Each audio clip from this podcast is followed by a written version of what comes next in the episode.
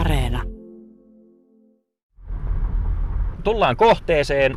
Me ollaan Markuksen kanssa täällä itse asiassa ennenkin oltu. Tultiin tuttuun paikkaan eli Vaarniemeen täällä Turun kupeessa, mutta taidetaan olla Kaarinan puolella kuitenkin.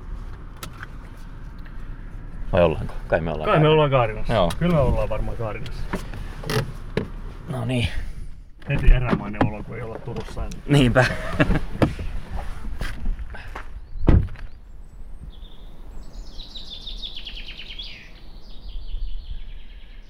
Alkaa olla metsäsyö äänimaisema kohdalla, jos multa kysytään. Mun piti ottaa oikein näitä ylös. Markus Weckman, eräopas, selviytymiskouluttaja. Pitkä tausta MPK:ssa kouluttajan, eli maanpuolustuskoulutusyhdistys, oliko se niin? Juuri näin se menee.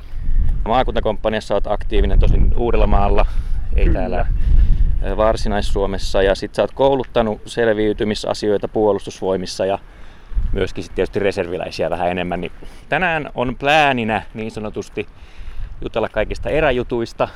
Sitten mä kysyn sulta vähän. Luonnollisesti nyt Venäjästä on pakko kysyä, kun sä oot aktiivireserviläinen, että miten on ajatukset ehkä muuttunut. Mutta mun on ihan pakko tässä nyt aluksi myöskin paljastaa semmonen juttu, että mehän etsitään myös tässä luonnosta syötävää. Ja tuossa automatkalla puhuttiin jo, että saattaisi itse asiassa käydä aika huonosti, jos tähän aikaan vuodesta pitää Suomen luonnosta löytää evästä. Joo, tällä hetkellä kyllä ei ole juurikaan mitään uutta kasvustua tullut. Että sitä mitä pitää lähteä etsimään on nyt semmoista mitä sitten löytyy ympäri vuoden.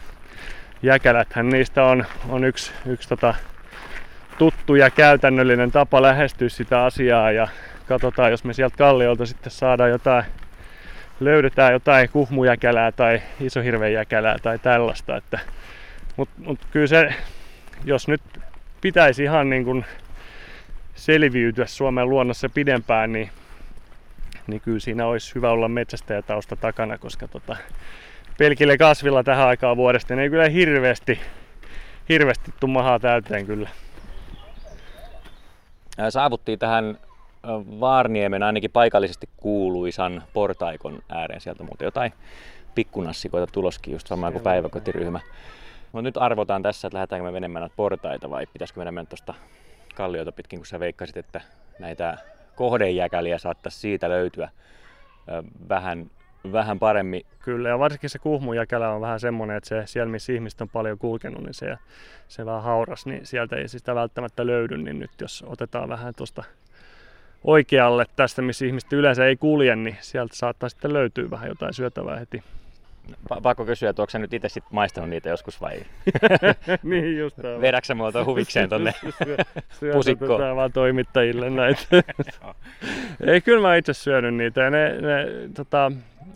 Se isohirvenjäkälä, sit kun se on niinku valmistettu, niin se muistuttaa vähän jotain tämmöistä ylikypsää kaalia. Et se ei ole edes hirveän paha. Ja kuhmujäkälä voi syödä ihan raakana ja se jopa maistuu vähän sienelle. Et ihan hyviä oikeasti. Ainut jäkälä, minkä suoraan voi syödä, on nimenomaan tämä kuhmujäkälä. Sitä voi napata ihan suoraan kalliosta hätätilanteessa, jos tarvii muonaa, koska jäkeliähän ei saa muuten kerätä. Sehän ei kuulu jokamiehen oikeuksiin semmoinen juttu. Lähdetään painamaan metsään ja mä kysyn tässä heti kärkeen sulta nyt sen. No en mä tiedä, onko se tämän haastattelun mikään pääkysymys, mutta se nyt mua itseä tässä eniten askarruttaa. Täällä on muuten tyypilliset luontokohteen äänet tällä hetkellä. Kyllä, täällä on jotain. Innokas päiväkotiryhmä. Ihmettelee, että miksi me mennään tästä aika portaita pitkin, mutta joo. Niin se kysymys on varmasti se, että kun säkin reserviläiskouluttaja myöskin, eli sä oot itse aktiivinen reserviläinen, niin 24. päivä helmikuuta Venäjä hyökkäsi Ukrainaan ja keskustelu Suomessakin muuttui. Ja sä oot näitä hommia tehnyt vuosia. Niin miten sun suhtautuminen sun omiin taitoihin on nyt muuttunut tässä kevään aikana? No tavallaan mun suhtautuminen, eihän ne ole hirveästi muuttunut, koska se perusajatushan on aina ollut se sama. Että silloin kun se äkillinen hätätilanne syttyy, niin osaan toimia. Ja sitähän mä oon muillekin kouluttanut jo monta vuotta. Että se oma ajattelutapa ei ole tähän vaikuttanut tämän päivän tilanne sen suuremmin. Toki onhan tässä nyt näissä keskusteluissa ihan erilainen sävy toki. kun siellä ihmiset ovat hädässä ja hypotermiaa ja nestehukkaan menehtyy, joka ei ole hyvin tyypillistä vissiin viimeksi eurooppalaisissa oloissa toisen maailmansodan aikana. Että kyllähän me eletään varsin erikoisia aikoja siihen suhteen. Mutta mun oma oikeasti kanta tai näkemys näistä asioista ei ole muuttunut. Et mä olen valmistautunut jo 20 vuotta tähän juttuun. Mitä sä ajattelet sitten Venäjästä? No eihän voi sanoa silleen, että meihin kohdistuu minkään näköinen uhka, ja niin sitä kauemmin kun Ukraina pystyy puolustamaan itseään, niin sitä kauemmin me ollaan turvassa, ainakin sotilaallisesti toki. Se, että mitä muita keinoja Venäjä saattaa sitten hyödyntää tämmöisessä tilanteessa, niin sehän on sitten suurempi kysymys. No asteikolla 1–10, kuinka hermostunut sä oot tällä hetkellä tästä tilanteesta? Omasta puolesta en ollenkaan. Totta kai kaikilla, joilla on lapset, niin nehän ajattelee aina lapsia ensimmäisenä, ja se on toki se mitä minäkin ajattelen, että mikä on niiden tulevaisuus. En voi sanoa, että olen hermostunut, koska mä tiedän omalla kohdalla, että vaikka jotain sattuisi yhteiskunnan rakenteet ei toimisi ihan samalla tavalla kuin mihin me ollaan totuttu. Meillä ei ole ainakaan mitään hätää sen suhteen, ainakin lyhyellä ajanjaksolla. Että sitten jos tämmöiset kriisitilanteet jatkuu kovin pitkään, niin toki sitten tilanne on eri ja siihen on vaikea kenenkään mitenkään valmistautua. Mites ne muut reserviläiset, kun te olette keskustelleet tästä tilanteesta, niin mitä reserviläiset miettii? No siinä on kyllä aika selkeä niin kuin jako, jos miettii omaa reserviläisporukkaa ja sitten taas sitä yleistä keskustelua, että mehän ollaan jo seurattu tätä tilannetta jo pidempäänkin, ihan sitten viime keväästä, kun sotaharjoituksien kautta Venäjä siirsi sitä kalustoa tuonne Ukrainan rajalle, ja ihan siitä lähtien aika tiiviisti seurattu sitä tilannetta. Ihan se tavallaan siis sillä tavalla tullut meille niin suurena yllätyksenäkään koko tämä käänne tässä, koska kyllähän kaikki merkit on ollut ilmassa jo niin kuin pitkään. Et se on ehkä se suurin ero sitten siihen yleiseen keskusteluun, missä monesti todetaan, että kukaan ei osannut odottaa ja mikä suuri yllätys ja niin poispäin. Ja tässä vaiheessa haluan todeta, että löysimme saappaan, vai mikä tuossa on? Siinä on sitten jonkinnäköinen. Se on se jonkinnäköinen. Se on ollut vuosia. Se on kyllä ollut vuosia. Siinä on pohjat tirronnut. Sehän on aika perinteinen juttu, että pitkään kaapissa olleet saappaat jalkaa lähdetään tarpomaan ja sitten yhtäkkiä niin sit ollaankin ilman pohjaa. Mut onhan toikin aika loppuun käytetty. Joo, ei tää enää ikällä jalas pysy millään. No se ei kyllä enää, siltä vaatii aika paljon teippiä. Me varmaan tullaan suurin piirtein samaa reittiä pois, niin mä heitän sen tuohon polun varteen ja tehdään hyvä työ ja viedään sitten roskikseen. No niin, sinne losahti. No niin, selviytymiskouluttaja. Mitäs me löydetään tästä rinteestä? No mehän löydettiin heti yksi kasvi. Kallioimarre löytyi tästä näin. Niistä voi sokeria saada juurista, mutta se on vähän karsinogeeninen.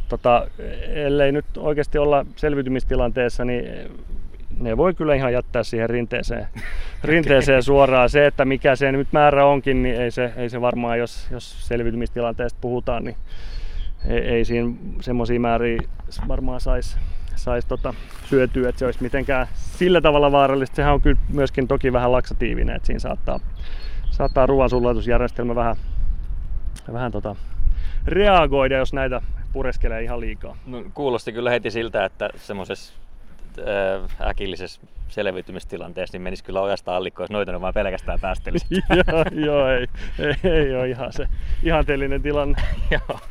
Onko sulla muuten iso reppu mukana? Onko sulla siellä pakattuna vessapaperia? Se on aina se perinteinen, joka jää pois. No se on aina, aina kun kriisitilanne puhkee, niin yhtäkkiä on kaupasta vessapaperikin loppu. Mä voin nyt tässä vaiheessa jo paljastaa, että se ei ole niin kuin ihmisen elämälle mitenkään kriittistä. Kyllä pärjätään ilman vessapaperia. Se on hyvää sammalta nytkin, katso jo, että pärjäisi ihan hyvin.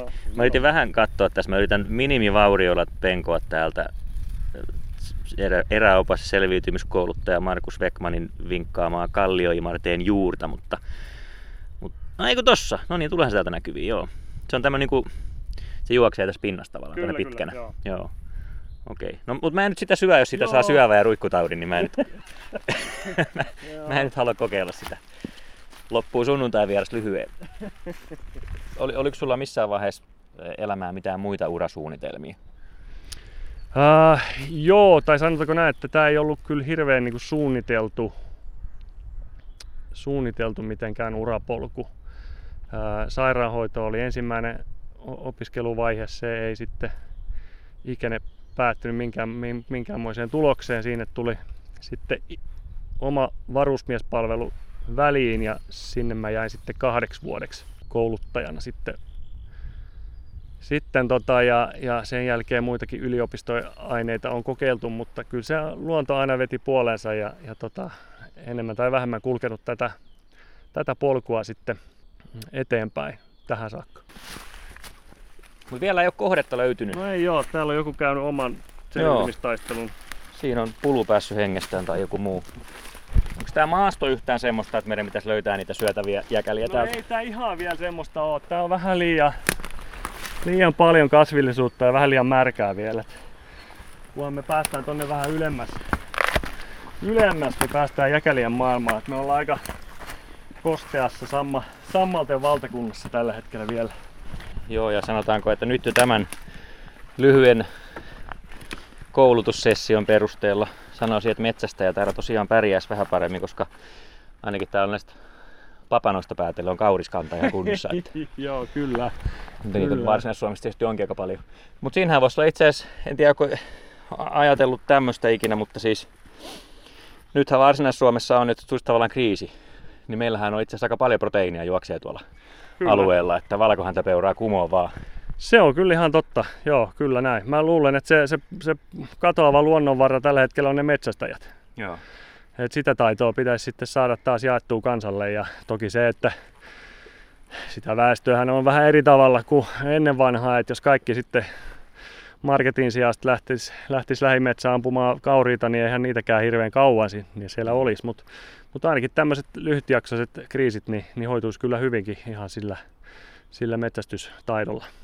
Selviytymiskouluttaja ja eräopas Markus Weckman. Sä et kuitenkaan itse metsästänyt, oliko se niin?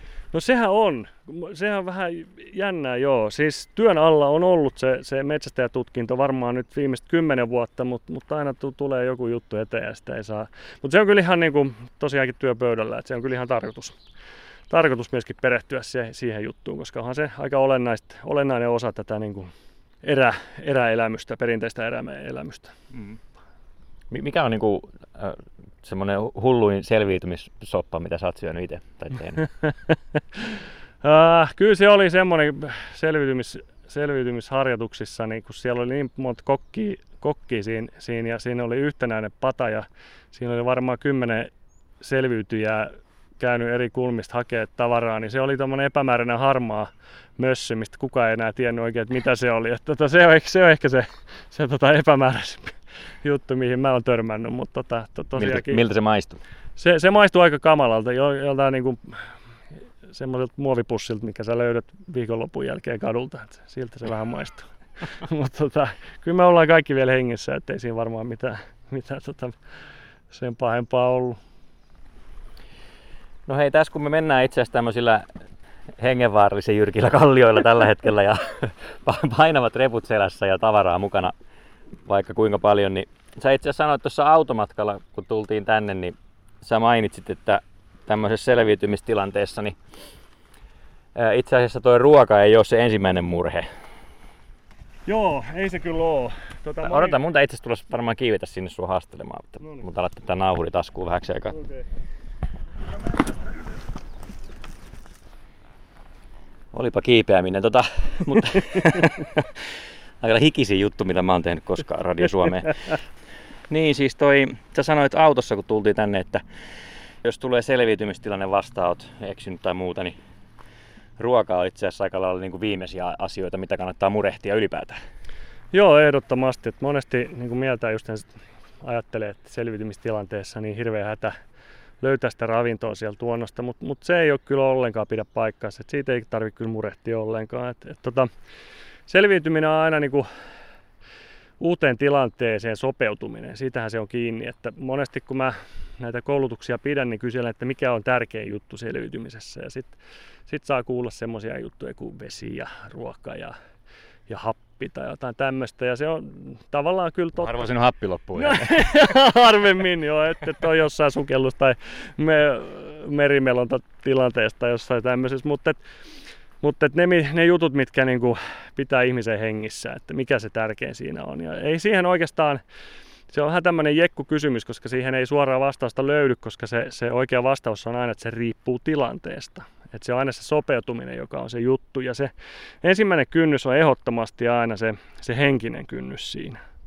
Eli se, mikä tulee vastaan ensimmäisenä hätätilanteessa, on se järkyntyminen ja pelko ja stressi, joka rupeaa sitten nostaa päätänsä sieltä. Ja se on se ensimmäinen kynnys, minkä yli pitää päästä. Ja on se oikeasti myöskin ehkä se vaikein. Ja valitettavasti moni, joka sitten erämaahan menehtyy, niin menehtyy suhteellisen nopeasti. Et siihen se ei selitä varsinkaan nälkä ja ei välttämättä edes nesteen puute, vaan ihan se, että tekee paniikin aiheuttamana niin tekee tyhmiä päätöksiä. Ja sitten yleensä uupumus ja hypotermian yhdistelmä on se kohtalokas koktaili sitten, joka lopettaa sen reissun siihen. Radio Suomen sunnuntaivieras Markus Weckman, eräopas ja selviytymiskouluttaja. Mikä on pahin tilanne, mihin sä oot joutunut itse? Selviytyminenhän on myöskin varautumista ja ennaltaehkäisemistä. Et se, että sä varmistat, että sulla on ne taidot ja välineet, mitkä sä tarvit, että et sä joudu siihen hätätilanteeseen. Ja silloinhan sä oot tavallaan jo onnistunut siinä selviytymisessä. Et ehkä nyt ne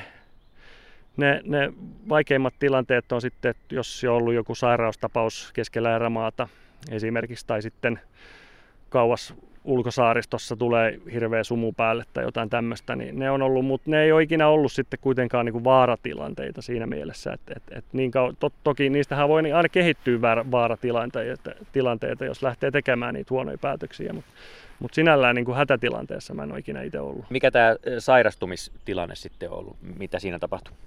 Joo, se oli ihan sitten meidän perheen oma reissu itse asiassa, että tytär yhtäkkiä sitten aamulla heräsi ja valitti kovaa vatsakipua oikealla puolella ja rupesi kuume nousemaan, niin keskellä Tsarmintunturin erämaata oltiin, niin siinähän herää tosiaankin vanhemman mielessä heti, että onko se humppari nyt sitten tulehtunut keskellä korpeen, niin eihän siinä ollut muuta sitten tekemistä, kun piti vaan tyhjentää se rinkka tavaroista ja laittaa likka rinkkaan ja sitten juoksu jalkaa kohti tietä, ja sitten päästiin sitten samana päivänä jo iltana sitten terveyskeskukseen ja todettiin, että ei ollut mikään vaaratilanne, mutta eihän sitä ikinä erämaassa kaikki on vähän totisempaa. Sä kattelit vähän tuonne yhteen kallioon tuommoiseen viisteeseen, että sieltä saattaisi jotain löytyä.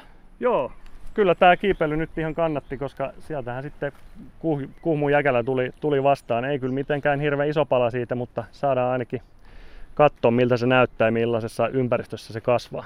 Joo, ja mulla on vesi kielellä, kyllä mä maistan sitä pikkusen. Täytyyhän mun raportoida ihmisille, että millaista kamaa se on. Oh yes, joo. Tää on nyt sarjassamme tilanteita, kun pääsee sanomaan, että ai se on toi jäkälä! Joo, okei. Okay. Eli toi on ihan tutun näköistä, että kyllä mä nyt oon nähnyt monta kertaa. No ihan varmasti, koska onhan se aika yleinen nimenomaan tässä Etelä-Suomen kallioilla, että kyllä sitä jokainen on joskus nähnyt, että tässä monesti samalla kalliolla, samassa kivessä monesti kasvaa muitakin jäkälejä, jotka vähän niin kuin muistuttaa sitä ja ne ei ole samaa lajia. Mut kyllä mä veikkaisin, että suuri osa suomalaisista on jossain vaiheessa tämän nähnyt kyllä ihan livenä. Eli se on tuommoista, niinku, se on ikään kuin tuommoinen lehtimäinen, kasvaa lehtimäisesti, reunat kiertyy, nousee ylöspäin. Sitten siinä on varmaan tuo kuhmujäkälän nimi tulee noista tuommoisista pienistä kohoumista, mitkä siinä on. Muuten se on harmaa ja näyttää vähän tummaa tuolla reunoilla myöskin. Se väri toki vaihtelee vähän, että riippuu, että miten kosteessa saattaa olla. Että se voi olla joskus tumman vihreä ja joskus se on musta ja joskus se on ihan täysin harmaa, mutta sen tunnistaa kyllä suhteellisen helposti jo, että se on aika iso tommonen lehtimäinen. Nyt on maista. Noniin, siitä. Ai sä tarjoat, no niin kiitos. tämän kierroksen? Just näin. Okei. Mua vaan jännittää oikein. En ole ennen syönyt kuhmujäkälää.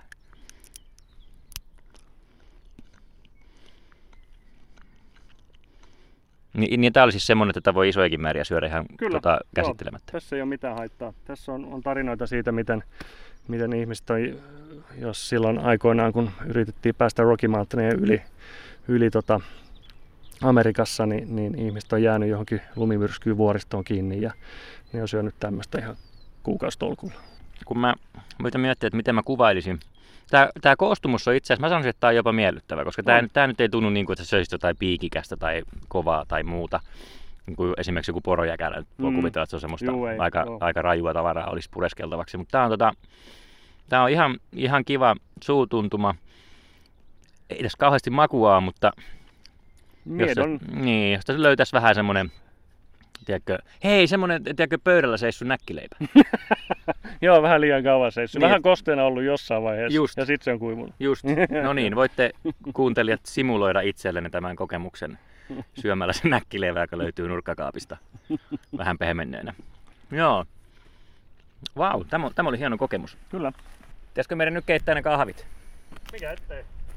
Jos mä keitän meille ne kahvit ja sä kerrot sillä aikaa mulle, että kun sä et ollut saanut tätä sun luonto- ja selviytymisinnostusta niin sanotusti äidinmaidossa. Joo, eli sä et tule mistään eräjormien pitkästä sukulinnasta. Ei.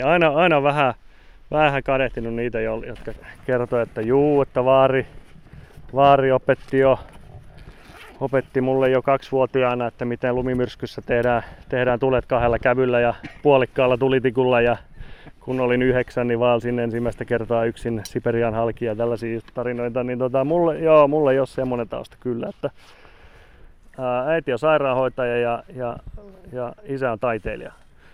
Et se käytännön läheisyys ei ole kyllä ihan äidinmaidosta tullut. Muistan sen ensimmäisen yöpymisen, minkä mä tein itse yksin metsässäni. Mä olin kantanut, mä en tiedä kuinka monta tollaista kevytpeitettä sinne, varmaan 5 kappaletta, ja mä en siltikään saanut kuivaa majaa aikaiseksi ja viisin itteni sormeen puukolla ja pastat keitin jonkinmoiseksi betonimössöksi. Mutta et lannistunut? En lannistunut, en joo. Ja ehkä se edelleenkin on ehkä niitä selviytymistaidon tärkeimpiä juttuja just se, että löytää aina sen positiivisuuden jokaisesta tilanteesta. Meillä porisee. Oi. No niin. Puolet meni kumoon. Yrittää tehdä radio-ohjelmaa samalla, niin saatiin kahvit kankaalle. Pitää löytää kahvikorviketta sitten. Niinpä. Korvasta. Tuli pitkä reissu. Voi. Tää oli sitä autenttista radiota, kun me kaatuu kahvit pitkin kankaita. Kyllä onhan tää peräti selviytymistilanne, kun kahvit loppuu. Täällä nyt on sitten vähän neulasia mukana, mutta eihän se varmaan sua haittaa. Ei se pahemmastakin selvinnyt. Kahvinkeitto on siirtynyt niin sanottuun nokkaporovaiheeseen. Ai. Kippis. Jaha, mikähän tää on tässä. Lähetään. Pitää muistaa ottaa se kengän pohja tuolta. Kyllä. Päivä hyvä työ. Vanha kumisappaan pelastusoperaatio.